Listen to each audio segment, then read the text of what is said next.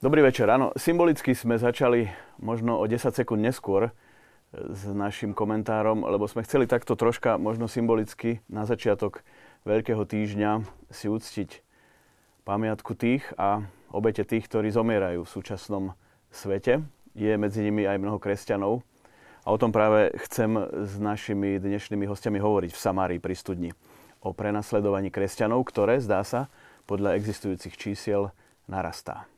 Som veľmi rád, že pozvanie do relácie prijala Miriam Lexmanová, zahranično-politická komentátorka, ktorá možno trávi viac času v Bruseli ako v Bratislave a má skvelé informácie zo zákulisia procesov okolo Európskej únie.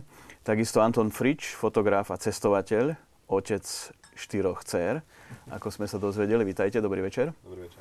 A Pavol Kossey, podpredseda Fóra kresťanských inštitúcií, muž, ktorý takisto s témou prenasledovania kresťanov má čo dočinenia. A takisto účastníkmi našej relácie ste aj vy, vážení televízni diváci, ktorí sledujete náš priamy prenos. Napíšte nám tradične v Samárii zavináč tvlux bodka es ká alebo na nula deväť nula päť šesť nula dvadsať šesťdesiat es em es ku, aby sme prípadne mohli zareagovať na vaše otázky. Možno na úvod, pani Lexman, ako vníma Európa dnes túto situáciu s titulkom Prenasledovanie kresťanov? Európa túto situáciu vníma, by som povedala, dosť e, s odstupom, preto lebo cel, celá problematika prenasledovania kresťanov, a, a treba si povedať, že, že kresťania e, sú prenasledovaní alebo sú diskriminovaní nielen v Severnej Afrike, na Blízkom východe alebo v rôznych iných krajinách, kde, kde náboženská intolerancia rastie alebo sú zmietané vojnami, ale kresťania cítia diskrimináciu a prenasledovania aj v tom západnom svete a samozrejme iným spôsobom. A práve kvôli tomuto tá citlivosť voči tým kresťanom, ktorí umierajú za svoju vieru v tej Severnej Afrike, na Blízkom východu, je veľmi veľmi slabá, preto lebo je prepojená na tú necitlivosť voči výhrade v svedomí, voči svetonázoru, voči náboženskému presvedčeniu v tom západnom svete. Takže môžeme povedať, že Európa vníma veľmi, veľmi e, intenzívne ten konflikt, ale je to skôr z bezpečnostného hľadiska, preto lebo samozrejme akože ten konflikt nás v Severnej Afrike vytvára veľké bezpečnostné riziko pre Európu, hlavne pre Južnú Európu, ktoré čl- čl- členské štáty, ktoré sú, Malta je tristo kilometrov od najväč- jeden z najväčších konfliktov. Čiže vníma to z toho bezpečnostného hľadiska a geopolitického hľadiska, lebo samozrejme aj energetická bezpečnosť s tým súvisí. Čiže súvisí s tým aj vlastne naša ekonomická situácia a naše, naš, naše dobro, alebo do, do, dobrý život, by som povedala, taký komfortný život. Čiže to všetko ohrozuje ten konflikt, konflikt v Severnej Afrike. Ale to priamo, že sú tam prenasledovaní kresťania alebo aj iné náboženské menšinové skupiny, to Európa, musím povedať, že vníma veľmi necitlivo, alebo teda hlavne európske inštitúcie, Európ- mnohí predstavitelia vlád, zahranično-politickí analytici, média úplne ignorujú práve tento rozmer toho konfliktu, že ľudia tam, l- kresťania a teda možno, že aj jezi- teda určite aj jezidi, ktorí boli spomínaní aj v médiách, ale aj iné ďalšie náboženské náboženské skupiny menšinové aj v rámci toho islamu sú prenasledovaní a zabíjani kvôli ich vierovyznaniu. Áno. Pán Frič, vy ako to vnímate? Je asi tá pozícia taká, povedzme aj na Slovensku, že nás sa to netýka, my s tým nič nemáme dočinenia, alebo sa dvíha povedomie a ľudia to naozaj začínajú vnímať a snažia sa rozmýšľať, ako by mohli zo svojej pozície bežného žijúceho človeka na Slovensku pomôcť? Tá, tá ignorácia, hlavne ignorancia tohto problému, hlavne aj v našich médiách. To bol jeden z dôvodov, prečo som sa rozhodol ísť do Iraku, čiže zozbierať materiál a doniesť ho tu. Momentálne robím, robím prednášky po Slovensku a ľudia nevedia o tom konflikte nič. Nič ako bežní ľudia, ktorí čítajú naše bežné médiá dostupné alebo počúvajú, tak ako nevedia o tom vôbec nič. Čiže to povedomie, ako určite chcú pomôcť, pýtajú sa, ako môžeme pomôcť, zbierajú, robia zbierky, Čiže určite, keby o tom vedeli, tak by chceli pomáhať. Len žiaľ nevedia. Teším sa, že aj táto relácia k tomu pomôže. Áno, my práve sme si zvolili túto tému na začiatok Veľkého týždňa, lebo vtedy možno sa patrí a je hodno o týchto témach, žiaľ spojených aj so smrťou, mnohých ľudí hovoriť. Hovorí sa, že kresťania boli, sú a budú prenasledovaní. Ja si uvedomujem, keď o tejto téme začíname hovoriť, že je to téma, ktorá nás všetkých veľmi presahuje. Proste je to, je to náročnejšia, ťažšia, možno nečakanejšia téma, ako sme vôbec e, tak dokázali možno ešte pred pár rokmi uvažovať.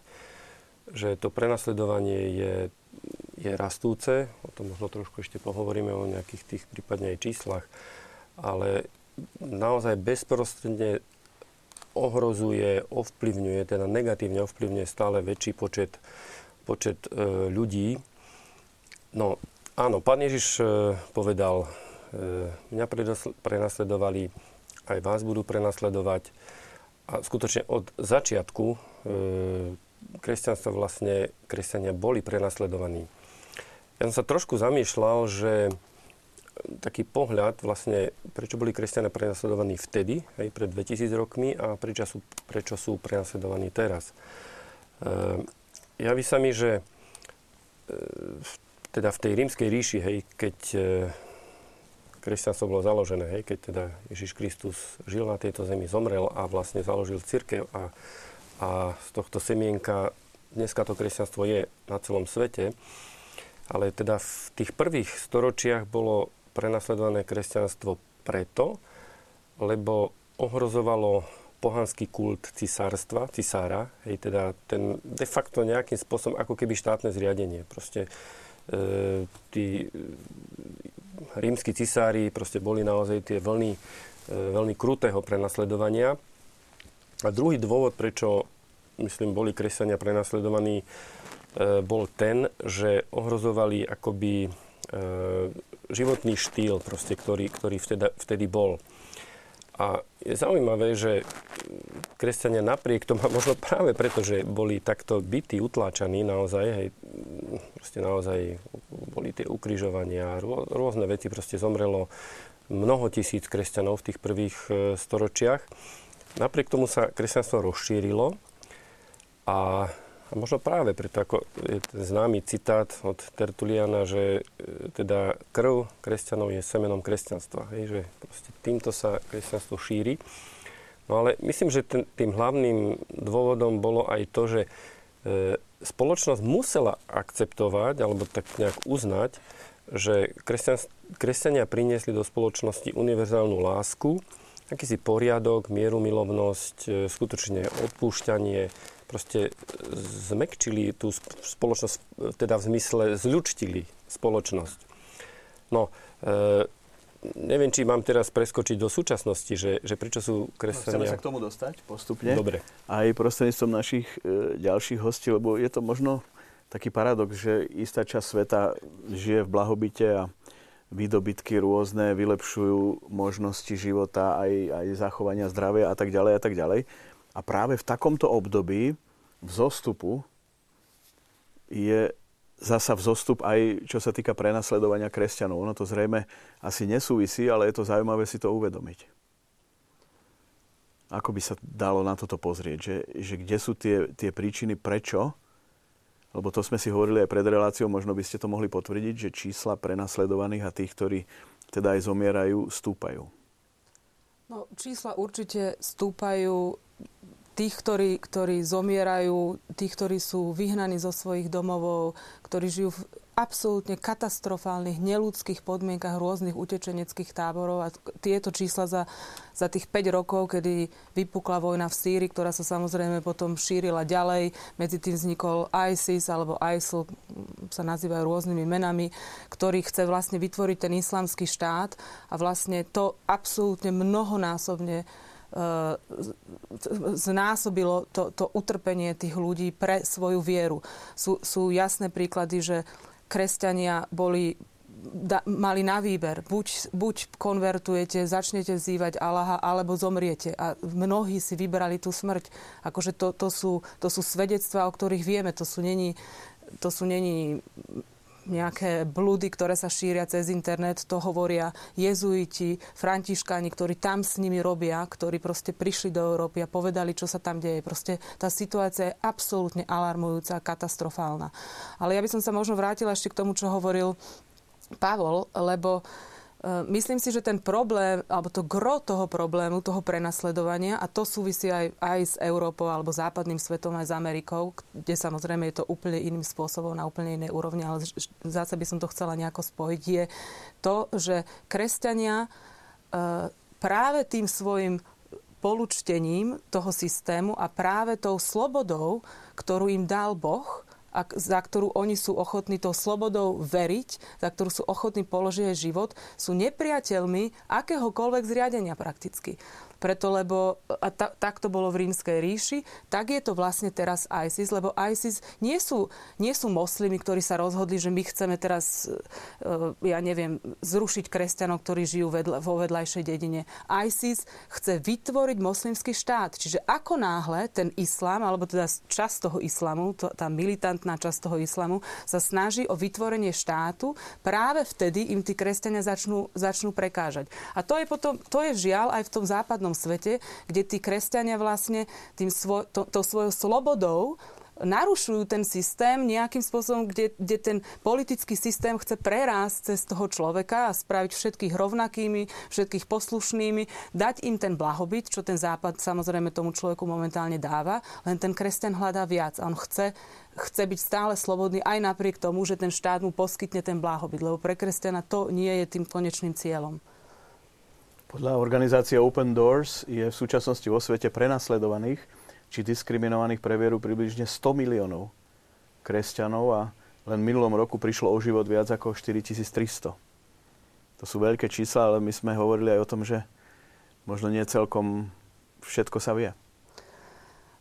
Áno, hovor, predtým, ako začala relácia, sme takto spomínali, že tie čísla sa strašne menia. Sú rôzne humanitárne organizácie, rôzne medzinárodné organizácie, ktoré sa snažia získať tie čísla, ale žiaľ, ten konflikt je tak strašne ukrutný a krutý, že žiadni vyslanci západných organizácií momentálne do Sýria, do Iraku nemajú prístup v podstate, preto lebo by boli automaticky popravení. Čiže tie čísla sú Sa, jednak, že sa menia každý deň. Každý deň máme, máme útoky. Teraz začal útok na Jemen, kde máme ďalšie, ďalšie obete.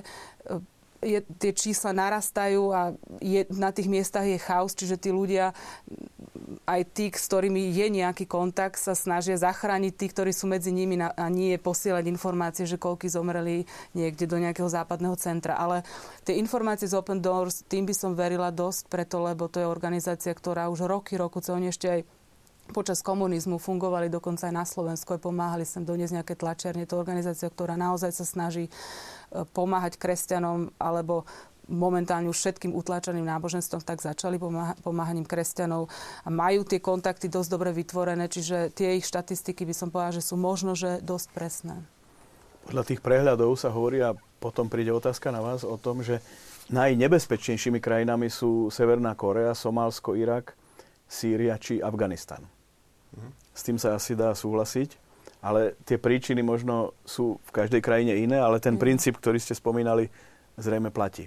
Vy ste zažil na vlastnej koži Irak. Irak, áno. Záleží od toho, v ktorej časti Iraku ste. Kurdistán je bezpečná krajina, ako necítil som sa tam ani raz nejako ohrozený. Cestoval som taxikmi, cestoval som rôznymi spôsobmi, cudzí ľudia ma brali. Nebol, nebol, nebol, naozaj ani raz som nemal pocit, že mi niečo hrozí. Ale to Kurdi aj, aj, aj, aj sa snažia, tam zhruba raz za dva roky sa niekomu podarí urobiť nejaký atentát alebo, alebo nejakú, nejaký útok. Čiže majú to veľmi dobre. Tam checkpointy sú všade, vždy, keď vstupujete do mesta, vychádzate z mesta, vás niekoľkokrát kontrolujú. Aj v meste veľmi často zastavujú auta, čiže ste tam trošku pod dozorom, ale cítite sa bezpečne. Ako dôkazom je aj, aj naša lekárka z východného Slovenska, ktorá tam chodí večer po tme asi dva kilometre zo svojej kliniky do domov a pravila, že za celé tie mesiace, čo tam je, nemala ani raz nejaký problém. Čiže aj pre ženy to platí, že tá bezpečnosť tam naozaj je. No ale istotne ste zachytili aj signály možno o inej situácii v menej Určite, bezpečných áno. miestach? Tí ľudia, ktorí utekajú od tých menej bezpečných miest, práve utekajú do toho Kurdistánu, pretože tam naozaj je bezpečne. Vy vyjdete tridsať štyridsať kilometrov od Erbilu a dostanete sa už na územie ISIS, kde nikto nechce byť, nikto rozumný, normálny. Čiže odtiaľ v samotnom meste, mestečku Ankawa, alebo v štvrti kresťanskej, ktorá je vlastne štvrťou mesta Erbil, kde žije pôvodne štyridsať tisíc kresťanov, prišlo päťdesiat tisíc utečencov v prebehu dvoch dní. Čiže prišli tam preto, pretože tam majú zázemie, pretože je tam bezpečne, pretože tam sú ľudia, ktorí im pomáhajú. Prosím o doplnenie aj v súvislosti s historickými súvislostiami a tými krajinami, o ktorých sme hovorili. Ja by som ešte zareagoval na tie čísla, hoci čísla sú čísla, treba za nimi vždy vidieť ľudské osudy a teda ľudské utrpenie tých rodín, sirôt a tak. E, spomenulo sa to, že Open Doors e, udáva štyritisíctristoštyridsaťštyri e, teda zabitých za minulý rok, ale sú údaje, ktoré hovoria sto tisíc, dokonca aj viac. Ja som dneska zavolal teda riaditeľovi Vatikánskeho vysielania, teda slovenského Vatikánskeho vysielania, Patrovi e, Jozefovi. A som diskutoval s ním, že ako to vlastne je, že na jednej strane štyritisíc, na druhej strane sto tisíc. Tak e, sme sa asi tak zhodli, že tých štyritisíctristo, to je, to je počet ľudí, ktorí naozaj boli postavení pred voľbu, veľmi explicitnú, čiže to sú doslova mučeníci, proste, ktorí mali možnosť zrejme ako uniknúť tej smrti, ale proste volili smrť, ako nedávno tých dvadsaťjeden koptských e, mužov, alebo proste rôzne takéto skupiny, ktoré naozaj podali svedectvo života, hej, teda ako boli ochotní radšej si zvoliť smrť, ako, ako zaprieť Krista, ako zaprieť vieru. Tých sto tisíc E, zdá sa, že to, to sú teda čísla, ktoré zahŕňajú všetkých, ktorí v nejakej spojitosti, proste pretože sú kresťania, alebo aj iní, ale predovšetkým sú to kresťania, ktorí, ktorí sú zabití e, ročne. Ináč to číslo sto tisíc znamená, že e, každý, teda jedenásť ľudí za hodinu. Čiže za túto reláciu proste v priemere nejakých pätnásť osemnásť ľudí e, proste príde v priemere, hej, teda o život nemôžeme to tak doslovne brať, ale čiže je, to, je, je tu reálna priebežná skutočnosť, ktorá, ktorá kosí tých ľudí a proste tie, tie napätia, ktoré, ktoré vedú k tomu, že sa vyhladzujú dediny, zapalujú, mačetami stínajú a podobne, proste to je, to je, to je tvrdá skutočnosť. Asi. Ďakujem pekne, no a aby sme pokračovali v tejto téme naozaj ako dá sa povedať na tvári miesta. Poprosíme teraz réžiu o príspevok práve zo spomínaného Vatikánskeho rozhlasu. Nemožno teda povedať, že v Sýrii je konflikt náboženský alebo vyslovene na tej báze fundamentalistickej. Konflikt v Sýrii vznikol ako konflikt vnútropolitický, ale súčasne pripustme, že aj podporovaný zahraničnými mocnosťami. Nemal náboženskú bázu a v prvých svojich fázach e, išlo naozaj skoro konflikt medzi tými, ktorí nesúhlasili so súčasným režimom a chceli ho zmeniť, ale postupne tá zmena nadobudala, alebo pokus o zmenu nadobudala stále násilnejšiu formu a vyvolala stále násilnejšiu odpoveď. Dnes už po tých štyroch rokoch konfliktu sme kdesi úplne ďalej, práve aj tou internacionalizáciou konfliktu, príchodom zahraničných bojovníkov sa radikalizujú čoraz viac aj formy a objavujú sa aj ako sprievodný jav týchto, tohto boja aj niektoré útoky na kresťanov ako komunity. Ale treba opäť pripomínať a podotknúť, že nejde tu o náboženský formovaný alebo zdôvodnený boj alebo odboj. A kresťania sú len kolaterálnym, bočným efektom celého tohto konfliktu. My samozrejme, že vnímame utrpenie a prenasledovanie kresťanov osobitným spôsobom, ale nezabudeme na to, že státisíce tých mŕtvych a a ďalšie milióny prenasledovaných utečencov a trpiacich sú mohamedáni, ktorí trpia nie tiež kvôli svojej viere, ale jednoducho, že sú súčasťou akéhosi konfliktu, ktorý rozbíja celú tú spoločnosť. Sýria je teda krajinou, kde je množstvo mŕtvych, množstvo tých, ktorí svojou smrťou aj vydali určité svedectvo. V meste Homs bol v minulom roku zavraždený jezuitský kňaz pater Frans van der Lugt. Je možné navštíviť jeho hrob.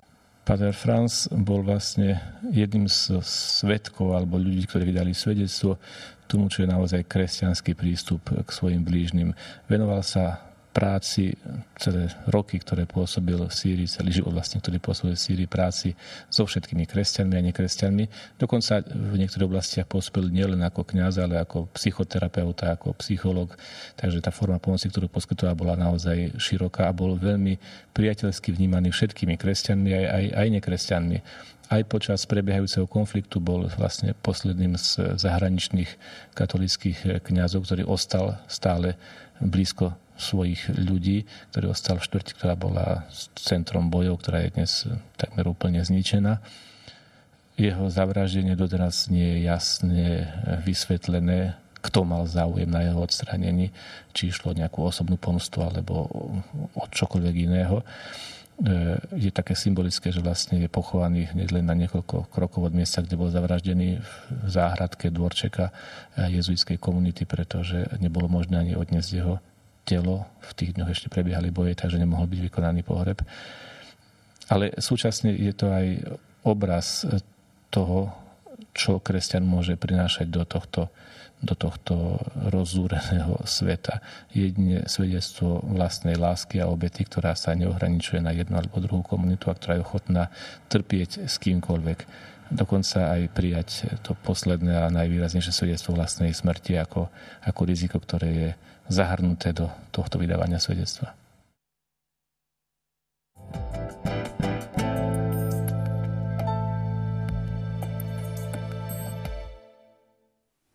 V Samárii pri studni hovoríme o prenasledovaní kresťanov. Videli sme v príspevku, že naozaj situácia je vážna. A častokrát, aj sme sa o tom rozprávali, ani o mnohých, povedzme aj kňazoch či reholníkoch sa nevie, aké sú vlastne ich osudy. Je, je množstvo kňazov a reholníkov, ktorí prirodzene tvorili takú autoritu pre tie jednotlivé kresťanské skupiny a ktorí samozrejme potom, ako tá autorita aj s tými skupinami utekajú, možno, že tým, že majú aj kontakty na svoje rády alebo vôbec cirkev im sa im snaží pomôcť, možno, že usadiť niekde alebo pošle finančné alebo nejaké prostriedky, keď teda vytvárajú ten utečenecký tábor. Ale treba si aj povedať, že títo kňazi sú takým tým veľkým terčom tých útokov, preto lebo mnohí z nich reprezentujú to kresťanstvo, a kde jasne hovoria, že kresťania musia milovať aj svojich moslimských bratov, aj svojich jezických bratov, aj všetkých bratov. Aj, aj sa snažia mnohé prijímať ženy, ktorým zabijú manželov. Však treba si uvedomiť, že to, to, je, to je nesmierne komplikovaný konflikt, kde všetci trpia, všetci ľudia trpia, okrem teda, teda no napokon aj tí vojaci, ktorí zomierajú, len mnohí z nich teda zomierajú, že si že si vyvolia byť súčasťou tých ozbrojených síl, ale mnohí nie. Mnohí jednoducho zoberú tú zbraň a snažia sa obhajovať a brániť to svoje obydlie alebo tam, kde bývajú. Čiže ten konflikt je nesmierne krutý ku všetkým. A samozrejme tieto utečenecké tábory, títo mnohí predstavitelia cirkvi a kňazi a reholníci príjmajú aj ženy, ktorí, ktoré utekajú takisto a pred, s deťmi malými alebo chorými. A to je práve tá, ten... ten terč pre tých militantných islamistov, že oni sa snažia takýchto ľudí zabiť, ktorí reprezentujú to, že ten kresťan miluje aj tých moslimov, lebo vlastne oni hlásajú to, že moslimy musia zabíjať kresťanov, preto lebo kresťania sú odpadlíci od viery, alebo nemajú tú pravú vieru k Bohu.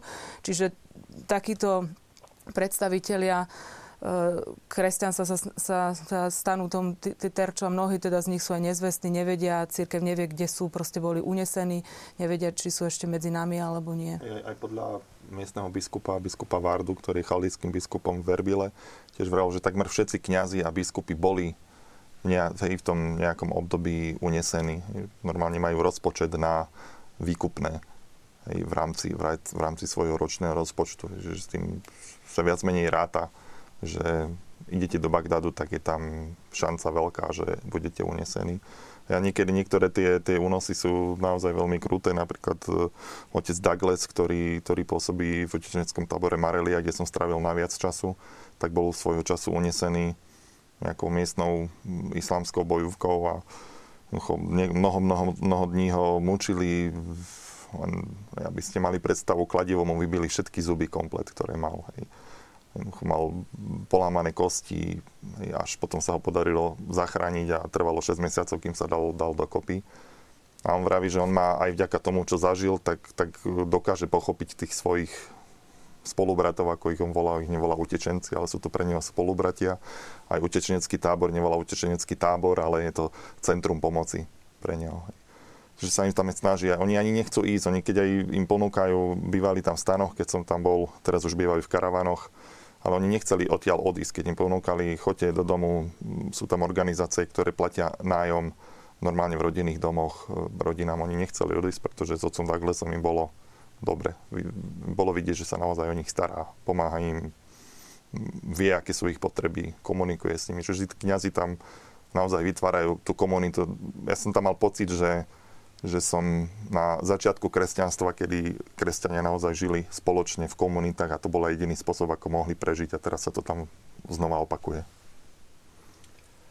No, táto e, diskusia ma vedie k tomu, akože, kde a ako hľadať riešenie. E, je jasné, že nejaké rýchle, ľahké riešenie skutočne nikto z nás nevidí. E, je, je fakt, že hoci kresťanstvo je mierumilovné náboženstvo, ale aj z najvyšších cirkevných kruhov jasne zaznelo, že proste brániť sa treba. A keď sú tu ľudia napádaní a, a teda e, zabíjaní, tak e, prvé je proste pomáhať im a chrániť ich, ich životy a, a pokúšať sa e, pomôcť im, aby mali čím ľudskejšie nejaké tie základné, aspoň teda podmienky, podmienky na život. E, naozaj sme spomínali, že to sú militantní e, islamisti. E, nie je veľa ľudí, ktorí tomu rozumejú naozaj, lebo islám je veľmi, veľmi komplikovaný a, a nie je jednotný. Proste tam nie je žiadne e, nejaké jednotné učenie, jednotný výklad Koránu. A vidíme, že treba aj v katolíckej cirkvi, ktorá má jasnú štruktúru, jasnú hierarchiu a jasné učenie, tiež sú isté problémy, takže vieme si predstaviť, čo proste môže byť e, v spoločenstve, teda hej, v tom moslimskom spoločenstve, keď proste takúto zábezpeku, alebo teda takú, taký zjednocovací činiteľ nemajú. E, ale bolo by skutočne teda e, chybou, ak by sme všetkých hádzali do jedného vreca a proste islám naozaj označili nejak teda celkovo ako, ako náboženstvo, s ktorým sa nedá vôbec vychádzať. Alebo teda, čiže určite nie je riešenie nejaká totálna vojna s islamom. Proste to, to, to je každému, každému jasné, že, že toto to, to nie je pravda. A aj svätý otec František ako e, vidí nádej proste v tom, v tom dialógu. Zrejme ešte bude e, treba prejsť dlhý úsek cesty, aby, aby ten dialóg tých zodpovedných bol naozaj zodpovedný a účinný. E, lebo zjavne to, čo sa deje teraz, je, je proti prírodzenosti. Proste to je, to je e, pohrdanie ľudským životom, to je používanie brutality, naozaj barbarstva v neuveriteľnej miere. Bez, bez ohľadu na, na nejakú ľudskú prirodzenosť. No, ako tak môžem do toho vstúpiť. Hej. Keď som sa rozprával s tými kresťanmi, ktorí museli utekať, tak jednoznačne zaznievalo, čo zase budem teraz trošku protirečiť, ale potom to rozviniem. Hej. Napríklad z úst aj kňazov, ISIS je islám, islám je ISIS. Hej. Jednoducho, oni vôbec nevedia absolútne žiadnu budúcnosť v spolužití s, s Arabmi alebo s, s moslimami. Tá skúsenosť ľudí, ktorí, ktorí utekali trikrát, žili v Bagdade, ušli z Bagdadu do Sýrie, zo Sýrie ušli do Mosulu, z Mosulu ušli do Karakošu, z Karakošu potom ušli znova do Kurdistanu, čiže niektorí štyrikrát. Tak jednoducho pre nich tá skúsenosť je taká, že s nimi sa nedá. Hej. Buď odídeme do Európy, alebo si vytvoríme enklavy, kde budeme iba my kresťania, kde jednoducho moslimov vôbec nepustíme. Čiže to je ich životná skúsenosť a tak to oni berú. Hej. Potom zase, rozprával som sa minulý víkend so sestrou Carol, ktorá žije uprostred vlastne územia blízko Homsu, majú mestečko, kde majú kláštor. Čiže v Sýrii? V Sýrii, áno. Hej. A sú obklopení vlastne územím, ktoré je pod kontrolou islamistických skupín. A ona vraví, že jediná cesta je komunikácia s nimi a, a spolupráca, jednoducho musíme nájsť, hej, aj ona vraví, že tam v meste žijú tí umiernení moslimovia s kresťanmi, vzájomne si pomáhajú, hej, ale všetci sa boja tých, tých neumiernených. neumiernených áno. A to som sa práve chcel opýtať, že máte skúsenosti s tými, povedal by som, miernejšími vyznavačmi Koránu, ktorí sú ochotní pripustiť, že to, čo sa deje, je absolútne nesprávne? Na Kurdistán, Kurdi, ak môžem teda skočiť, je samotný Kurdistán. Kurdi sú moslimovia, ale Kurdi vám povedia, my sme v prvom rade Kurdi, až potom sme moslimovia. A tam je jediná cesta, aj oni vidia, že jediná cesta je sekulárny štát, že nie je štát založený na náboženstve, ale sekulárny štát, ktorý dokáže, dokáže objať všetky tie všetky tie náboženstva. Oni, jezidi sú považovaní za Kurdov, je to kurdská menšina. Ježi, takisto, čiže oni, oni práve nie, že bojujú proti jezidom, Kurdi, aj keď sú moslimovia, ale snažia sa im pomáhať. Tam v podstate problém toho militantného, nemilitantného islámu, to spomínal už aj Pavol, že tam je, že existuje viac tých interpretácií, ale ja som sa rozprávala s jedným jezuitom, ktorý je teda Sýrčan, ako zo Sýrie, tam sa narodil, je aj teda je jezuita, kňaz, pracoval a pra, donedávna bol so, svojom, so, so svojimi ovečkami, proste s nimi tiež už zo párkrát utekali, ako to, ale to, to, to, je, to je niekoľko desiatok tisíc ľudí, to není, že ja neviem, tri, štyri, päť rodín. To si, to si musíme uvedomiť, že proste tam my máme jeden a pol milióna ľudí len v Libanone, čo sú utečenci zo Sýrie. Proste to sú strašné množstva ľudí, ktorí žijú v katastrofálnych, v katastrofálnych podmienkach, kde samozrejme tam ako to nie je nejaká ohraničená skupina, teda oh, nemajú tam nejaké oplotenie, že tam už sú bezpeční. Tam proste ten, ten boj stále vlastne aj o život stále prebieha naďalej, aj teda samozrejme boj o to, ako prežiť. Ale on hovoril, že vlastne tam je problém aj v tej interpretácii a práve hovorí, že kresťania musia spolupracovať s tými umiernenými moslimami, lebo že keď im keď ich my vlastne, keď si budeme všímať uh, len tých militantných, tak tí umiernení vlastne budú vykinožení tými militantnými. A on hovoril taký veľmi zaujímavý príklad, že keď je v triede žiak, ktorý nedáva, stále vyrušuje a proste nedáva pozor a robí zle, a že keď ten učiteľ sa zameraja na ňo, tak vlastne tí ostatní ako keby proste sú ponechaní len tak, že nemajú z tej hodiny nič. Čiže práve, práve sa treba zamerať na tých ostatných a, a tí militantní potom, keď tí, tí tí nemilitantní, tí umiernení moslimi, ktorí takisto, však to sú ľudia, ktorí takisto chcú žiť v mieri, chcú žiť normálnym, pokojným, rodinným životom. Oni sú veľmi rodinne založení. Čiže tie islamistické militantné skupiny v podstate iba zneužívajú o nich aj tých samotných predstaviteľov toho islámu v podstate nejakým spôsobom uvedú do tej situácie, v ktorej oni sami nechcú byť. A, a práve tá práca s tými nemilitantnými je strašne dôležitá. Ja som sa rozprávala aj, aj s, s, s predstaviteľmi, teda moslimami, ktorí žijú v Európe, a, lebo ten, ten problém začína aj v Európe. V podstate mnoho z tých predstaviteľov toho ISISu boli školení v, v, v mešitách v rámci, v strede Európy. Čiže, čiže ten, ten militantný islám začal v podstate tu.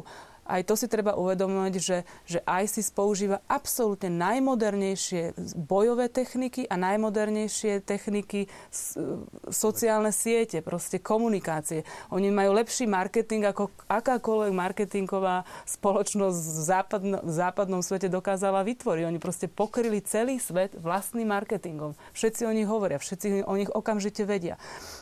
Čiže... Čiže vlastne ten koreň toho úrazu ako keby začal tu na západe, lebo tu boli školení, tu chodili do našich univerzít, tu chodili do mešít, kde sa vlastne nejakým spôsobom, procesom vychovávali k tomu, k tomu militantnému islámu. A práve preto je, preto je nesmierne dôležité robiť s tými, ktorí, ktorí nie sú militantní, preto lebo vlastne tak posilníme ich rady a t- oni majú jedinú moc vlastne nad tým militantným islámom vyhrať. My, kresťania, nad tým ako keby nemáme ako vyhrať, preto lebo to, to je ich vnútorný konflikt, čo sa týka islámu. Čiže, alebo jedine s pomocou tých nemilitantných predstaviteľov islámu. Tu sa nám hodí diváčka Soňa, čo nám napísala, že prežila v Iraku päť rokov aj s rodinou v Bagdade.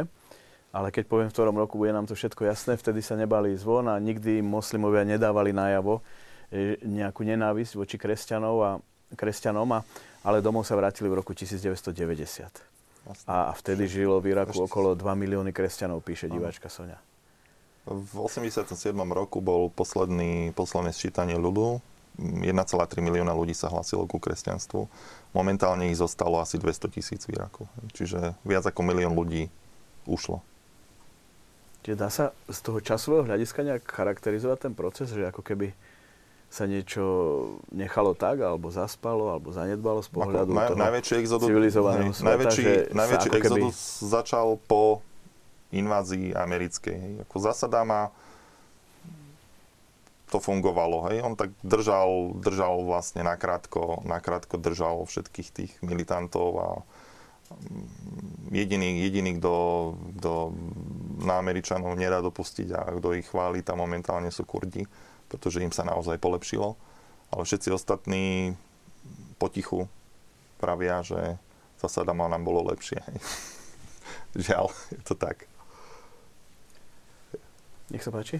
Hej, ako myslím naozaj, že ten smer toho riešenia je, ako tu Mirka povedala, cez dialog s tými umiernenými, lebo tí vlastne musia načrtnúť reálny obraz islamu, ktorý dokáže proste spolužiť s kresťanstvom. A v histórii sú príklady ako Libanon, alebo aj, aj Sýria, konec koncov, alebo aj, aj Irak v minulosti.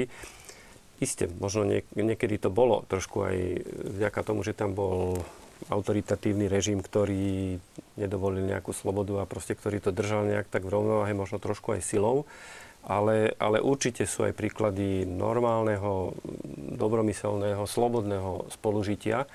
Takže ten ten umiernený islám musí, musí ukázať naozaj, že čo, čo môže byť islám v tom, v tom pozitívnom e, zmysle. Ja sa podelím, trošku ste ma inšpirovali, e, keď ste teraz hovorili o svojich skúsenostiach. Ja sa podelím s jedným rozhovorom, to bolo zhruba desať rokov v Bruseli na letisku. Som proste čakal na lietadlo a som sa rozprával s jedným moslimom, teda on bol zrejme Belgičan, to ani, proste bol Európan. A proste mi vysvetľoval, že ako on, ako dobromyselný, teda poctivý moslim, ktorý sa snaží žiť svoju vieru, že ako má hodnotiť západnú spoločnosť, ktorá, e, hovoril proste o potratoch, hej, zabíjate svoje nenarodené deti, nemáte úctu k starším a dokonca ich zabíjate. Proste manželská nevera je, je veľmi bežná. Proste pornografiu rozširujete a ešte proste nejaké ďalšie, ďalšie veci, homosexuálne partnerstva, manželstva, proste na ktoré sú, voči ktorým sú teda moslimovia tí normálni veľmi kritickí. No a ja som mu tak nejak musel uznať, že proste naozaj tá súčasná západná spoločnosť, západná civilizácia sa hodne preklápa do čohosi takého pohanského. A keď sme na začiatku hovorili, že prečo bolo prenasledované kresťanstvo v tých prvých, prvokresťanských dobách, tak určite to bolo aj to, že kresťania prinášali čosi nové a vlastne vyrušovali e, ten zaužívaný možno teda životný štýl. No a určite teraz e, autentickí kresťania, ktorí žijú svoje kresťanstvo vážne, znova e, vyrušujú e, ten, ten liberálny alebo lavicovo-liberálny e, hedonistický štýl, ktorý sa tu šíri.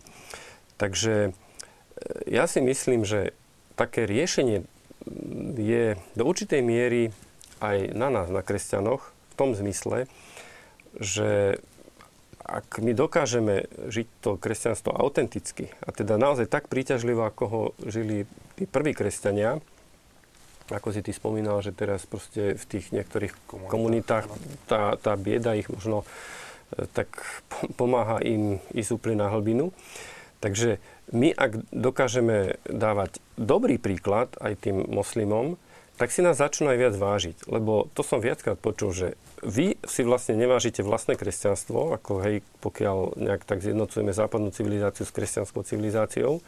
Čiže my v ich očiach, v očiach moslimov sme, sme proste vyprchaní, bez koreňov. Bezhodnotová spoločnosť. Bezhodnotová spoločnosť, takže ak toto bude smer, tak, tak my proste ten, ten, ten islám nikdy akoby nezvládneme. Ale môžeme byť nejakým spôsobom partnermi a iste aj Pán Boh chce pomôcť v tejto situácii, ale my musíme e, žiť proste naozaj kresťanstvo autentické, ktoré bude, bude naozaj kresťanstvom lásky, teda náboženstvom lásky a zodpovednosti a racionality. Hej. Dalo by sa ešte hovoriť, že vlastne moslimovia e, žiaľ tú racionalitu, ktorú kresťanstvo má. Hej. My máme Fides et Ratio, hej, encyklika Jana Pavla druhého. Čiže sa naozaj dáva aj viera, aj rozum dokopy a hej, ako tie dve krídla, proste, ktoré udržujú treba to lietadlo v rovnováhe. A práve toto im chýba a, a bude treba naozaj postupný proces, aby aj tá racionalita e, bola aj v tom islame. Akože, lebo je jasné, že racionalita musí byť. Ako... My sme sa dostali do druhej polovice našej relácie a ja sa možno vrátim úplne na začiatok. Po tom, čo už odznelo a čo sme videli a čo sme si povedali. Kde je teda príčina toho, že počet kresťanov, ktorí zomierajú za svoju vieru, stúpa? Podľa vás. A ešte by sme možno mali dodať, že teda hovoríme o islame, ale máme tu ešte aj iné príklady, ako je Severná Kórea, Čína a tak ďalej. Na to tiež nesmieme zabudnúť, aby sme neostali len na tom jednom priestore. Takže skúsme aj k týmto veciam sa vrátiť a skôr teda z pohľadu toho kresťanského sa pozerať na to, prečo to tak je a ako sa k tomu postaviť, lebo možno, aby sme ešte viac hovorili o, o moslimoch a o tom všetkom, čo s tým súvisí, možno by sme tu niekoho z nich aj možno mali mať, aby to bolo také spravodlivé. Ja si myslím, že, že ten počet stúpa kvôli tomu, že títo kresťania sú teda v tej Severnej Afrike, ale aj v tej Kóreji, aj v tej Číne, aj, aj v Nigérii, kde vlastne tiež Boko Haram zabíja a prenasleduje hlavne kresťanov. Tiež sa o tom nehovorí, hovorí sa o severe krajiny, ale v tej, tom, na tom severe krajiny žijú práve tí kresťania. Je v tom, že títo kresťania žijú autentickú kresťanskú vieru a sú ochotní za svoju vieru položiť život. Preto, lebo keby neboli, tak by nezomierali. Tak by konvertovali, alebo by ich nechali na pokoji. Proste práve to, že oni dokážu... Samozrejme, akože je to v tom, v t- v tom vojnovom procese, hej? Čiže tá vojna, ako tam tie obete sú nevyhnutné, ale tie obete od tých martírov, o ktorých hovoríme, že tých štyritisíc, tých stotisíc, ktorých zomreli, pravdepodobne zomreli ako martíri, čiže položili svoj život za Krista, je... je rastie práve preto, že, že, že to sú ochotní a schopní spraviť. Kdežto v porovnaní so Západom, keď, keď to prenesiem, alebo teda v tej Severnej Kórei, kde je strašný režim, ktorý proste v podstate už len to, že, že vlastníte písmo, alebo sa nejakým spôsobom dostanete k Svätému písmu, tak už to znamená, buď ste uväznení, alebo, alebo popravení, alebo poslaní do koncentračného tábora. Čiže Čiže vlastne tá ich autenticita tej viery vytvára to množstvo tých obetí. Ale ja by som sa ešte chcela vrátiť aj e, k k tomu, čo vlastne jednak oni zomierajú za, te, za tú vieru, ale oni nám dávajú odkaz, nie len to, že, že teda máme za Krista aj položiť život, preto, lebo ten odkaz si myslím, že je ako keby pre mnohých kresťanov ťažko pr- pretransformovaný do západného sveta, kde my nemusíme položiť za Krista život a ani... Nemôžem povedať, že nemáme k tomu príležitosť. Máme k tomu príležitosť, ale iným spôsobom. Ale, ale oni nám dali aj druhý veľmi silný odkaz a ja som si to mnohokrát uvedomila, keď, keď boli tie výzvy, keď v podstate sa hovorilo o tom, že takže či sa vytvorí nejaký priestor v Európe alebo niekde na západe, kde by sme ich preniesli a neviem, proste politicky sa to riešilo. A mnohé z tých, tých, tých predstavitelia tých, tých táborov alebo tých utečencov alebo aj tí kňazi alebo jednotlivci, ktorí sa dostali na západ, povedali, že oni nechcú odísť, oni nechcú od nikoho nič, oni chcú mať len zem, kde, kde môžu žiť a pokojne si vytvárať ten, to, to živobytie. Čiže vlastne oni ako keby nám ukázali to, že my nemáme byť závislí od štátu, my nemáme očakávať od niekoho, že nám dá.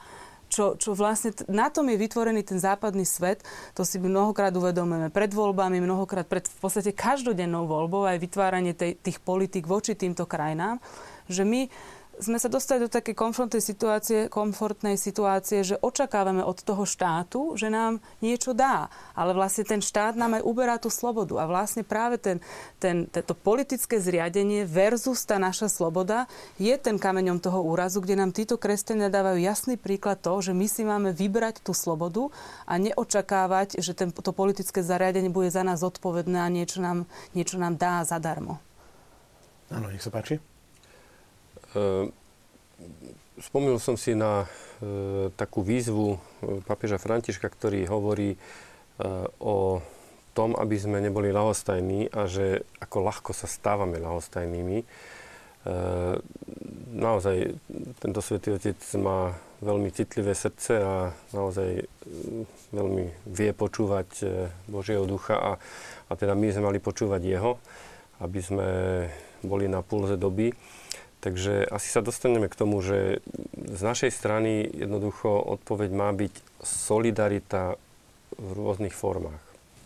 Ako od finančnej e, pomoci, ktorú teraz napríklad e, včera vlastne bola celoslovenská zbierka, ktorú vyhlásila konferencia biskupov Slovenska, čo je veľmi, veľmi dobré a chvála Bohu, že sme mohli takto tú solidaritu prejaviť. A myslím si, že asi ten výsledok bude dobrý. Ja som sa pýtal len treba z Netere, ktorá v jednom kostole tak proste je bližšie.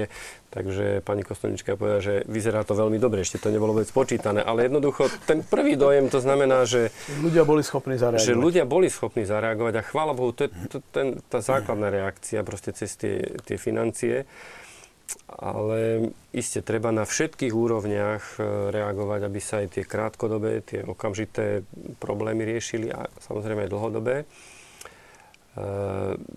ale teda čo sa týka nás, Slovákov, tak e, zatiaľ myslím, že sme málo otvorení pre takú veľkorysejšiu pomoc, ako príjmať tých ľudí. Isté, že to nie je také jednoduché a do dôsledkov, keď sa to rozmení, tak e, prijať tých utečencov e, s tým spojených mnoho problémov.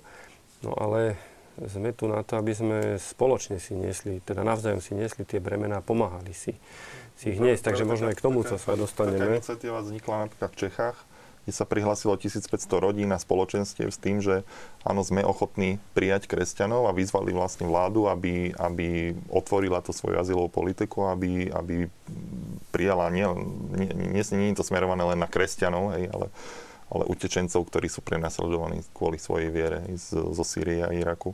Na Slovensku zatiaľ taká iniciatíva nie je, ale verím tomu, že, že, že sa nám to podarí Klíč, nejakým spôsobom iniciatíva. áno, prebudiť. Áno, nedávno v Trstenej na Orave bola diskusia o stretnutie o týchto témach, najmä v súvislosti s prenasledovaním kresťanov a bol tam aj pomocný biskup Prešovskej archieparchie Milan Ľach, ktorý bol v Sýrii a povedal, že máme byť aj v ťažkých časoch ľuďmi nádeje. Ako by sa toto dalo pretransformovať do konkrétnosti? Byť človekom alebo predstaviteľom nádeje. Možno aj touto formou, ako ste vyspomínali. Byť otvorený. No a myslím si, že z nášho pohľadu tá nádej, ako nemyslím si, že, že môžeme priamo zastaviť tú vojnu ako kresťania Západu, Európy a Ameriky. Musíme samozrejme tlačiť na našich vládnych predstaviteľov, na zahranično-politických predstaviteľov a jasne očakávať výsledky a nie len vyhlásenia, kde každá krajina si vlastne hájí svoje ekonomické postavenia, svoje ekonomické záujmy v danej oblasti, ale, ale musíme naozaj tlačiť na tých predstaviteľov, aby aj za cenu ústupkov, aj za cenu toho, že nám narastie cena plynu a za, narastie cena energií, aj za takú cenu chceme, aby na, v Severnej Afrike bol mier. A toto si myslím, že je, je veľmi dôležitý odkaz, preto lebo tí zahranično-politickí ministri zahraničných vecí a, pre, a predstavitelia vlád alebo aj premiéry, ktorí proste sa stretávajú v Bruseli alebo aj v tých medzinárodných komunika- komunitách transatlantických dialogov. Viac menej oni majú pocit, že udržíme sa pri moci len v prípade, že nenarastie cena, cena energie. Alebo že ne, ne, nezačne upadať, alebo že to nebude mať žiadne ekonomické negatívne dôsledky na mojich voličov. Lenže tí voliči, čo sme aj my, musíme dať jasne najavo, že my, nám nevadí, pokiaľ riešenie bude principiálne, a bude to za cenu nárastu energie, bude to za cenu obeti, že, tie obete sme, obet, že tú obetu sme schopní urobiť. A toto je podľa mňa veľký problém, že ako keby máme pocit, že, že však to musia vyriešiť ja neviem, ministri zahraničných vecí a že nás sa to v podstate až tak netýka. My máme ten kľúč v ruke, len zatiaľ ho ešte nie sme jasní, možno nie, mnohí ľudia ani nevedia o tom, že ten kľúč majú v rukách, alebo nie sú schopní ho ešte použiť, preto lebo naozaj akože ten mier bude za cenu veľkých obetí. Čiže toto si myslím, že je jedna vec. A druhá vec je, uh, samozrejme, napríklad Slovensko si neplní svoje, zahra- svoje, svoje povinnosti, ktoré vy- vyplývajú z medzinárodných dohôd, čo sa týka rozvoje pomoci. Dávame oveľa menej peňazí na rozvoju pomoc, ako, ako sme sa zaviazali. To je ďalšia vec, že prečo? No preto, lebo asi tí, ktorí o tom rozhodujú, majú pocit, že ľudia na Slovensku viac nechcú dať a že pre nich je to tak lepšie, samozrejme pre tých predstaviteľov, že To, to sú ich voliči. Že, čiže je to taký, akože, taký kolotoč, kde každý kryje každému chrbát a vlastne vyzerá to tak, že sa nedá nič urobiť. Lenže ten občan v demokratických zriadeniach, čo, čo sme my, čo Západ je, má ten kľúč v ruke, len ho nevie úplne jasne použiť. Čiže toto si myslím, že toto je tá nádej, ale potom aj presne takéto, takéto iniciatívy, preto lebo ten kľúč je možno, že taký trošku akože trvá dlhšie, hej, ale taká iniciatíva, že dohodneme sa túto, príjmeme sto rodín, poskyt, povieme z celej komunite nášmu štátu, my sme ochotní zafinancovať týchto ľudí, vaša úloha je ich sem priniesť, pretože samozrejme individuálne ich je ťažko priniesť. Čiže takéto prejavy lásky a solidarity si myslím, že, že vytvárajú tú nádej krátkodobo a dlhodobo je o tom kľúči, ako som hovorila. A ja vidím nádej aj v tých ľuďoch na tom Blízkom východe, v tom kresťanstve, lebo máme sa o nich, od nich naozaj čo učiť. Aby, hej, ako my sme tu na krajina, ktorá potrebuje misionárov a práve ja si myslím, že oni keby tu prišli ku nám, keby sme ich prijali, tak by nám to kresťanstvo naozaj ukázali, že čo naozaj kresťanstvo je a ako sa má žiť, lebo my sme to už asi zabudli.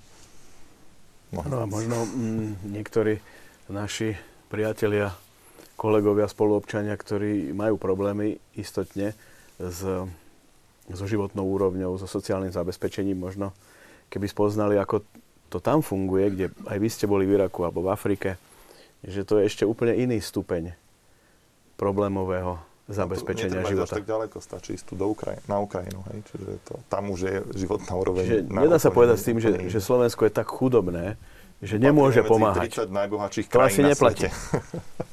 Čiže presne tak. Hej? Patríme medzi najbohatšie krajiny na svete. Hej? Aj ten posledný človek, ktorý je u nás, má viac ako, ako ktokoľvek na Blízkom východe, v Afrike. Jednoducho máte kde bývať, máte čo jesť. Hej? Máte prácu a hlavne ste, máte bezpečie, máte, máte slobodu ísť niekde, máte slobodu si tú prácu nájsť, máte slobodu sa učiť. To, to mnohí ľudia nemajú. Samozrejme, no. treba povedať, že u nás sú ľudia vo veľmi ťažkej životnej situácii, ale takisto sú aj v Spojených štátoch amerických, aj v, vo Švédsku, aj v Japonsku, kde, ktoré sú krajiny naozaj akože na prvých priečkach toho, toho rebríčka. Čiže tá chudoba je súčasťou aj toho najväčšieho bohatstva, ale, ale priemerne, teda, ako povedal Tonov, sme jedna z najbohatších krajín sveta. Uh, som si uvedomil, aké relatívne sú tieto veci, hej, teda majetok a vôbec životná spokojnosť. Uh, otec kardinál Jozef Tomko spomenul, myslím, že to bolo na Madagaskare, ak si dobre pamätám, že stretol uh, muža, ktorý tak pokojne, že za celý deň prepílil jednu dosku, proste akože takú nejakú, hej, hrubšiu fošňu, alebo čo, proste celý deň to pílil nejakou jednoduchou pílou. A nejak prišiel kardinál Tomko a nejak začali rozprávať a, a on mu nejak tak povedal, že vy Európania, alebo vy západní ľudia, vy máte hodinky, niekedy máte aj zlaté hodinky, ale my máme čas. A to je veľmi zaujímavé, že, že vlastne proste môžeme mať všeličo, ako technické výdobytky, ale, ale tak ľudsky môžeme byť e, veľmi chudobní a práve čiže to, to práve obohatenie a teda tá nádej môže naozaj spočívať, že sa vrátime k určitým hodnotám, ktoré, ktoré nás naozaj robia bohatými a spokojnými. A, a my to zabúdame, lebo naozaj sa to preklápa, tá spoločnosť na západe ide strašne do konzumu, do, do toho sekularizmu, proste hedonizmu a, a zabúdame byť šťastní. A, takže ak, ak toto, ak nás oni naučia byť šťastní, tak to je čosi, čo nám prinesú. Takže e, ono... U, uvidíme, ako sa to bude vyvíjať, ale zrejme veľkorysosť, e, ktorú prejavíme, e, tak určite sa nám bohato vráti. Áno, možno na pôde tejto televízie by sme nemali uvádzať racionálne ekonomické dôvody, ale možno iné duchovné hodnoty, ktoré by mali motivovať ľudí k tomu, aby pomohli tým, ktorí to potrebujú. Keď Paľo spomínal, spomínal tú, tú spokojnosť aj tam v tých táboroch, ja som tam necítil nejaké zúfalstvo, depresiu alebo nejaké také stavy. Ako boli tam jednotlivci, ktorí, ktorí to, hlavne muži, to veľmi zle prijímali, že, že nemali prácu a nemohli sa starať o tie rodiny. Ale väčšina ľudí to prežívala spokojom, deti... Deti boli radi, že sú s rodičmi. Až treba podotknúť, že tí kresťania v Kurdistane, drvivá väčšina z nich neprišla do priameho styku s, s islamským štátom. Oni, im sa podarilo vlastne ujsť pred nimi. Najviac postihnutí tam boli, boli jezídi, ktorí, ktorí naozaj veľmi kruto doplacali na, na svoju vieru. Takže tí kresťania ani... ani Hej, teraz až vznikajú prvé kresťanské milície ozbrojené, ale oni nemali, hej, ako to kresťanstvo asi zo samotnej podstaty není, není militantné. To aj svedčí o tom, že jezídi a kresťania za dvetisíc ročia koexistencie nikdy nemali žiadny konflikt medzi sebou. Vždycky bol konflikt medzi jezidmi a moslimami a kresťanmi a moslimami. Hej, čiže... Možno takou lastovičkou do tej diskusie, ako ste aj vyspomínali, apelovať povedzme aj na tých, ktorí môžu o niečom rozhodnúť. Boli aj v minulom týždni parlamentné modlitebné raňajky, kde sa niektorí naši politickí predstavitelia modlili za pokoj na Ukrajine aj za prenasledovaných, o ktorých my tu dnes hovoríme. Čiže dá sa toto považovať za istý taký dobrý signál, že, že naozaj to Slovensko ako keby začínalo aj túto situáciu viac vnímať? Ak môžem teda... tretieho marca bola vlastne na tento úmysel z tohto dôvodu, ako s vyjadrením solidarity s prenasledovanými kresťanmi v Bratislave a paralelne, myslím, v Kežmarku aj v Prešove niečo bolo. V Kežmarku teda. Hej, bola jednoducho manifestácia, teda pozitívne vyjadrenie ako tej solidarity. A boli tam viacerí e, politici, ktorí, ktorí vyjadrili tiež naozaj svoj, svoj postoj. E, ja si dovolím... Žiaľ iba opoziční, bývalí politici. Teda žiaľ, to boli opoziční, hej. A ja si dovolím tým, že proste som informovaný o niektorých krokoch e, podpredsedu Národnej rady, pána Jána Figeľa, ktorý Trebárs je teraz v kontakte s belgickým grécko-katolickým biskupom Gregoriom tretím. To je, jeho titul je teda patriarcha pre Antiochiu a, a celý východ, patriarcha pre Jeruzalém a Alexandriu. Proste je to vlastne hlava tej, tej melchickej grécko-katolíckej cirkvi.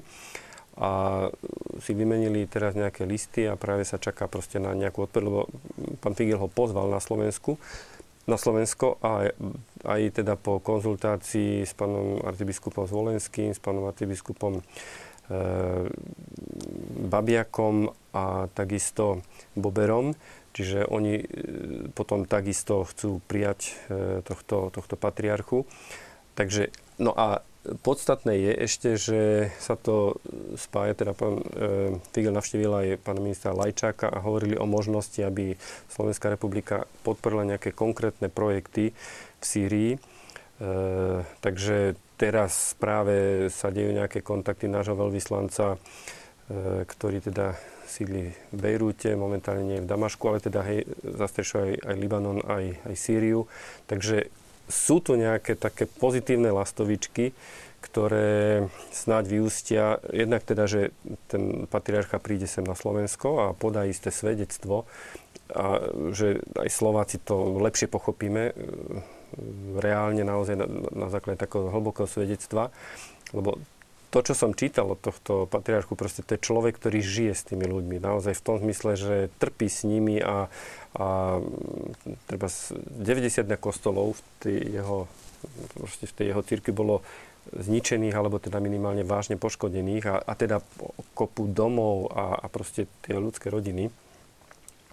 A možno by som ešte spomenul jednu iniciatívu, e, kto, ktorá teda má za cieľ, aby Európska únia vytvorila nový post a síce teda vysokého predstaviteľa alebo osobitného predstaviteľa pre náboženskú slobodu vo svete. Ak by sa to podarilo, teda pán Figeľ toto inicioval na samite Európskej ľudovej strany a teda je v kontakte naozaj s najvyššími predstaviteľmi Európskej únie a teraz sa o tom začína interne diskutovať a, a dúfajme, že sa to podarí aj, aj zrealizovať a tu sme s kolegami hovorili, ako bude veľmi dôležité, aby to bol človek na mieste, v zmysle teda skutočne morálny človek, ktorý, ktorý dokáže reálne a efektívne niečo, niečo pohnúť a zlepšiť ten stav, a ktorý sa nebude bádiť aj do možno nejakých konfliktov a, a teda ktorý bude aj z krátkodobého hľadiska vedieť pomáhať a takisto z dlhodobého, aby sa tá situácia riešila, aby, aby ten dialóg sa napomáhal. Takže sú to nejaké iniciatívy, ktoré, ktoré sú vo výhľade a dúfajme, že prinesú svoje ovocie. No, to je všetko politika. Keď prídete do Iraku, do Sýrie, tak Európsku úniu tam nikto nepočul, nevidel. Hej? Ako stále tu čítam, že koľko peňazí sa tam posiela a ako sa tam pomáha, ale to nikomu sa nesníva, že Európska únia niečo poslala. Nie, to nám tu chodí iba od kresťanských spoločenstiev a nadácií z celého sveta, ale Európska únia, to čo, o čom hovoríte, hej? To neexistuje. No. Pani Lexmanová, vy zastupujete Medzinárodný republikánsky inštitút v Bruseli. Čo hovoríte na tú iniciatívu, ktorú spomínal pán Kossey? Ja si myslím, že iniciatíva je dobrá. Treb, preto cez tú iniciatívu sa dá poukazovať. Doteraz sa hovoril stále, treba do všetkých vyhlásení dať aj, že kresťania trpia. Preto, lebo to bol, to bol problém Európskej únie. Európska únia sa tak bojí kresťanstva, že dokonca bolo do všetkých vyhlásení Európskeho parlamentu a, a za, v zahranično-politických vyhlásení, prehlásení vysokých predstaviteľov proste sa to, že kresťania trpia. Jezidi sa tam dostali, kresťania sa tam nedostali. Medzi vymienovanými skupinami obyvateľstva, ktorí, ktorí trpia. Jednoducho to... to Taká, ten, ten strach z tohoto použiť vôbec toto slovo do nejakého dokumentu je tak obrovský, že som to nedokázala ani v mnohých vyhláseniach Európskeho parlamentu, kde teda máme tiež človeka, ktorý naozaj na tých najvyšších európskych, únie, európskych štruktúrach, úrovniach Európskej únie sa snaží túto problematiku vyzdvihovať. Pani Záborská, ktorá naozaj hovorí aj s Junckerom, so všetkými, s prezidentom Európskeho parlamentu, snaží sa proste poukazovať na to, že Európska únia sa musí jasne postaviť aj na obranu týchto kresťanov.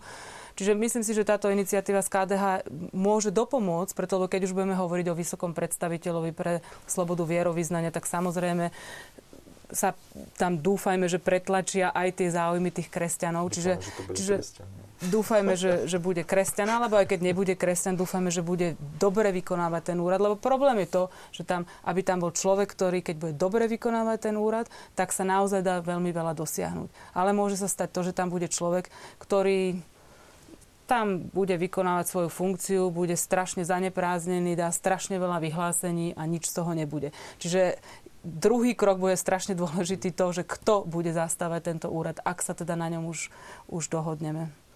To je asi... Možno na... No a ešte aj k právomoci, samozrejme, lebo to bude druhá vec, že do akej miery tí, ktorí teraz majú tie kompetencie, budú musieť vlastne zo svojich kompetencií niečo tomuto človeku dať, čo je ďalšia vec, že môžeme vytvoriť úrad bez kompetencií, čo... Aj keď bude na ňom akokoľvek kompetentný a dobrý človek, bez tých jasne na papieri daných kompetencií sa mu asi málo podarí niečo dosiahnuť. No držme tej iniciatíve palce, lebo v každom prípade, ak sa vytvorí správnym spôsobom, môže priniesť pozitíva. Divák alebo diváčka sa nás pýta, že, a to teraz možno na odľahčenie tejto témy, ako sa zachovať pri otázke, či umožniť budovanie mešít na Slovensku. V svetle toho, čo sme sa rozprávali, aj keď, aj keď... No už nemusíme hovoriť o smrti, myslel som to tak. Áno, áno. Je správny postoj niektorých krajín, kde, že ak napríklad sa nedovolí na Blízkom východe postaviť kostol, ani my im teda ne, nedovolíme postaviť tú mešitu u nás. No... To je skoro také starozákonné, ale veľmi ťažko sa k tomu naozaj zodpovedne a pregnantne vyjadriť. V Turecku po osemdesiatych rokoch teraz povolili postavenie kostola. Myslím si, že, že sa vrátime vlastne k tomu, čo sme hovorili na začiatku, že ten islám nie je jednotný a nie je a priori militantný, alebo teda nie všetci si ho vykladajú takým spôsobom. Problém so stávaním mešít je to, akým spôsobom dokáže štát alebo ľudia navzájom, možno, že by som aj väčší dôraz kládla na, na tých občanov, ukontrolovať to, aby tá mešita, mešita ne, nebola, nevytvárala, vlastne neprodukovala militantných e, islamistov. Preto, lebo to sa vlastne dialo na západe veľmi dlho, nikto o tom nevedel. Ani tí samotní moslimovia, ktorí si to nevšimli. Nevšimli si, že ich deti, ktoré chodili do mešity na nejaké náboženské stretnutie, že sa z nich stali militanti, odišli a, a bojujú teraz s ISISom. Čiže práve tá kontrola tých občanov a obyvateľov je vlastne nesmierne dôležitá a, a zodpovednosť tých ľudí. A práve sa vrátim znovu naspäť k tomu, čo som hovorila, že že štát ako taký chce tých ľudí od, chce odobrať teda štát. No, mnohé politické, politické režimy alebo politické usporiadania ako keby upadajú do toho, a to aj, to aj je na západe, upadajú do toho, že odoberajú tým ľuďom viac a viac slobody. Hej? Ako naša spoločnosť začala veľmi tá demokratická, západná, teraz po osemdesiatom deviatom sa demokracia preniesla aj do Strednej Európy a vyzeralo to veľmi ideálne. Je to postavené mnoho na kresťansky, aj, aj budované kresťanskými politickými lídrami, ale ako keby ten, tá, tá erózia nejakého politického usporiadania vždy spadá k tomu, že, že odoberá tým ľuďom slobodu a tým pádom aj zodpovednosť. Čiže Čiže nie, nie je úloha možno, že toho štátu ukontrolovať, že aby tá mešita nebola sídlom nejaké, teda aj štátu, ale aj tých ľudí. A práve to je veľmi dôležité. A práve na tom je vlastne založená e, politic, e, e, náboženská sloboda, že ľudia navzájom, keď si vytvárajú tú slobodu a umožňujú tú slobodu toho vierovyznania, tak svojím spôsobom navzájom sú zodpovední za to, kam sa to vierovyznanie alebo kam sa tie niektor- niektoré frakcie tej, tej viery uh, uberajú. A práve to je dôležité. Čiže ja si myslím, že, že stavanie mešít je v súlade s tým, s tou slobodou vierovyznania, ako nemôžeme niekomu udopri, odoprieť, ako keď nechcem, aby nám odoprel niekto, aby sme mali kostol, tak nemôžeme odoprieť inému predstaviteľu iného náboženstva to, aby ma, mohol sa chodiť niekam spoločne modliť. Len, len druhá vec je to, že dávať si pozor na to, kam sa to náboženstvo uberá. Možno to troška súvisí aj s takým tým záujmom o, o to, čo sa deje okolo nás na Slovensku, kde vidíme, že ten záujem o problémy druhých alebo o to, čo sa deje niekde okolo nás, je stále taký ako keby na, na nízkej úrovni. A potom sú mož, možné rôzne situácie. Divák Miro sa nás pýta, ako pomáha slovenský štát, slovenská vláda, tak to sme hovorili, že, že Slovensko je na tom zozname tých krajín, ktoré možno by mohli pomáhať aj viac. No to určite. Ako žiaľ, táto situácia je v mnohých západných krajinách, že dávajú oveľa menej, ako sa zaviazali. Druhá vec je, že napríklad Európska únia vždycky hovorí, že dávajú, čo sa týka rozvojovej pomoci, viacej ako Amerika. Ale ja si myslím, že tu je podstatné to, že to je vždycky to transatlantické sa porovnávanie, že kto dá viac a kto je lepší a kto, kto viacej pomáha svetu. Ale tu by som možno že vyzdvihla to, že v Amerike e, ako Amerika ako štát dáva menej ako celá Európska únia, to je pravda, lenže na druhej strane si treba povedať to, že Američania ako jednotlivci dávajú oveľa viac ako, ako obyvateľe Európskej únie. Preto, lebo oni majú tu, o, tá krajina vlastne bola založená na takom tom slobod, na tej slobode, kde, kde tí ľudia cítia tú zodpovednosť, čiže oni neočakávajú, že môj štát sa bude starať o tých ľudí, o tých kresťanov v Severnej Afrike, ale oni to očakávajú sami od seba. Čiže oni majú množstvo organizácií, naša organizácia je teda tiež čiastočne platená jednotlivcami, ktoré vlastne vykonávajú túto, túto humanitárnu, alebo, huma, alebo mno, mnohokrát to je aj, aj taká politická, alebo teda možno, že náboženská podpora ako kresťania kresťanom, tak je to platené súkromnými osobami. Čo my na západe, teda toto ešte zatiaľ, teda v západnej Európe, alebo teda v Európskej únii, túto potrebu jednotlivci necítia, ale si myslím, že je to veľmi dôležité, preto mnohé tieto organizácie, ktoré sú financované e, týmito komunitami, sú oveľa efektívnejšie v tej pomoci ako tie veľké národné zahranično-politické agentúry, ktoré sa snažia ako tú zahraničnú pomoc. Treba sa aj veľmi dobre rozmyslieť, kde tá pomoc pôjde, lebo hej, v Kenii som sa stretol s tým, že je obrovské, majú tri štyri roky sucho, neprší im tam a, a rozvo- aj tá pomoc príde vo forme vriec s kukuricou, ktoré čo treba, no to treba, treba ju pomlieť a treba ju uvariť vo vode, ktorá nie je, hej, napríklad. Nenaučia tých ľudí, ako si pomôcť, ale len im dávajú, dávajú, dávajú a v konečnom dôsledku ich robia ešte chudobnejšími. Hej. Máme tu a... otázku od diváka, ktorý teda navštívil vo svojej oficiálnej pozícii Open Doors a prichádza s takou zaujímavou konštatáciou, že Slováci ako keby sa viac orientovali na materiálnu ako na duchovnú pomoc. Že aj z tohto pohľadu, že sú skúsenosti v prvom rade priniesť Bibliu, až potom sa pýtajú, ako môžu pomôcť miestnej cirkvi v tých ďalších veciach, ale v prvom rade pri hlásaní evanjelia. Dá sa s tým do istej miery súhlasiť a prečo je to tak? V Iraku napríklad otec Douglas mi vravel, že we desperately need Jesuit fathers. Jezuiti v Iraku nie sú a veľmi ich tam chcú a potrebujú ich. No, pre našu spoločnosť Ježišovu je priestor. Jedného momentálne jezuitu zo Slovensku máme v Iraku, že? Alebo v Sýrii? V Iraku to ale len to bude nakrátko. Nakrátko. Hey, tak, no. Na takom krátkodobom pobyte. No, ja myslím, že to je dobrá poznámka, že to, to najväčšie obohatenie je naozaj cez, cez, cez hodnoty, cez, teda, cez, cez to kresťanstvo. Ale súčasne aj v písme, tuším, v liste Sv. Jakuba, proste, že nemožno povedať, že choď v pokoji a teda trasieš sa zimou, akože, hej, keď človek je v núdzi, e, teda, e, teda v, v riziku života, alebo proste e, nemá ža- základné životné podmienky, tak tam treba v prvom rade riešiť toto a popri tom aj teda, aj naozaj tú Bibliu. Je to dobré si to uvedomovať, že, že teda tie kresťanské iniciatívy majú mať tento e, základný, základný smer, teda, čo chcú tým ľuďom doniesť, ale naozaj to prvé musí byť to bezprostredné. Ale tu je možno, že je trošku rozdiel medzi katolíckymi a protestantskými krajinami, kde mám pocit, že v tej katolíckej cirkvi bereme tak, že máme rády, ktoré sa venujú misionárskej činnosti a my ich nejako podporujeme, ale ako keby možno, že trošku menej ako jednotlivci mm-hmm. robíme tú evangelizáciu.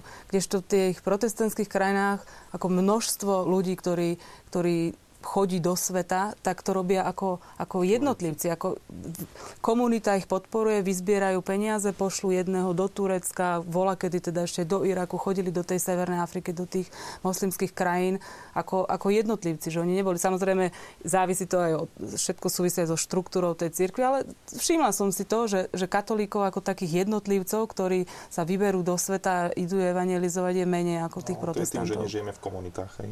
No. A možno aj tým, čo sme spomínali, že ako keby nevieme o sebe. Nemáme príliš záujem o toho druhého, čo je okolo nás. A to božne o toho, čo má možno aj nejaké problémy. Naša relácia práve vo chvíli, keď sa začína rozbiehať dobrá diskusia, sa končí. Takže vás chcem poprosiť možno každého taký odkaz, ako naložiť teraz v tomto veľkom týždni, veľkonočnom, ako naložiť s týmito informáciami, ktoré dostávame a zrejme budeme dostávať aj v najbližších dňoch o prenasledovaní kresťanov. A čo s tým vo svojich vnútrach urobiť a možno aj v tom najbližšom okolí, aby sme nemali príliš veľké oči, že teraz zmeníme celý svet, ale tam, kde môžeme niečo urobiť. Čo by ste odkázali divákom televízie Lux na veľkonočné sviatky z tohto pohľadu? Pán Kossey. No, myslím si, že jedným z základných odkazov by mohlo byť žiť autentickejšie svoje kresťanstvo. A ako som spomenul, že keď my ako, ako celá západná civilizácia budeme viac verní svojim koreňom, že to bude mať obrovské dôsledky. A všetky veľké veci sa začínajú z tých malých vecí, čiže proste ak my budeme autenticky žiť kresťanstvo v tej našej rodine, v spoločenstve, na pracovisku, hej, v našej angažovanosti, tak ako dokážeme, tak, tak toto bude reálny príspevok ku e, zmierneniu problémov, ktoré, ktoré možno ani nerozumieme, ako sa to bude diať, ale ak využijeme to, čo môžeme, tak, tak to určite bude mať svoje dôsledky.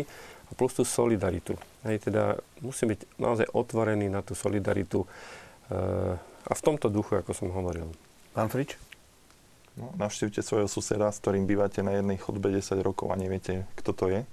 Určite na cez veľkonočné sviatky by som odporúčal. Hej, a vytvoriť komunitu aj v takejto podobe. Aj keď nemusia to byť veriaci, ale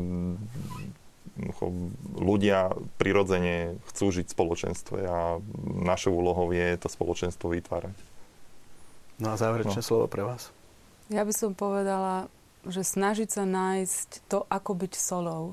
Lebo úloha soli nie je zmeniť jedlo na sol, ale urobiť ho dobrým a chutným. A tá štipka, malilinka, dokáže to jedlo úplne zmeniť. A toto si myslím, že je našou úlohou. Samozrejme, pre každého to byť solou znamená niečo iné, ale hľadať ten zmysel a tú podstatu toho, čo je to byť solou. No a možno by sme mohli aj odkázať, že na Slovensku tiež máme ľudí iného vierovyznania, aby sme možno aj takých našli a sa s nimi stretli a porozprávali. Dá sa aj z tohto pohľadu poradiť niečo našim divákom? No, buď byť, byť otvorený. Aj, ako máme, máme tu, vznikajú tu rôzne cirkvi, aj kresťanské, všelijaké letničné a, a ďalšie spoločenstva, ktoré kde my máme susedov, s ktorými sme najlepší kamaráti a sú to úžasní ľudia. Ale žiaľ, mnohí, mnohí katolíci majú s nimi problém a vyhýbajú sa im. Ako podľa mňa to je, ako našou úlohou je, je spájať sa s nimi a žiť spolu. Žiť spolu. I to je asi, asi jedine také. Áno, to by sme si možno mohli požičať od vás ako také záverečné slovo žiť spolu, lebo treba žiť a musíme žiť a nemáme na výber a skôr rozmýšľať nad tým, ako si to žitie možno tak usporiadať, aby sme mali z toho dobrý pocit, ale aby sme dokázali aj pomáhať. Ja vám ďakujem za návštevu štúdiu a želám aj vám, vážení televízni diváci, pokojné veľkonočné sviatky, aj keď možno zo sveta až také pokojné správy počúvať nebudete.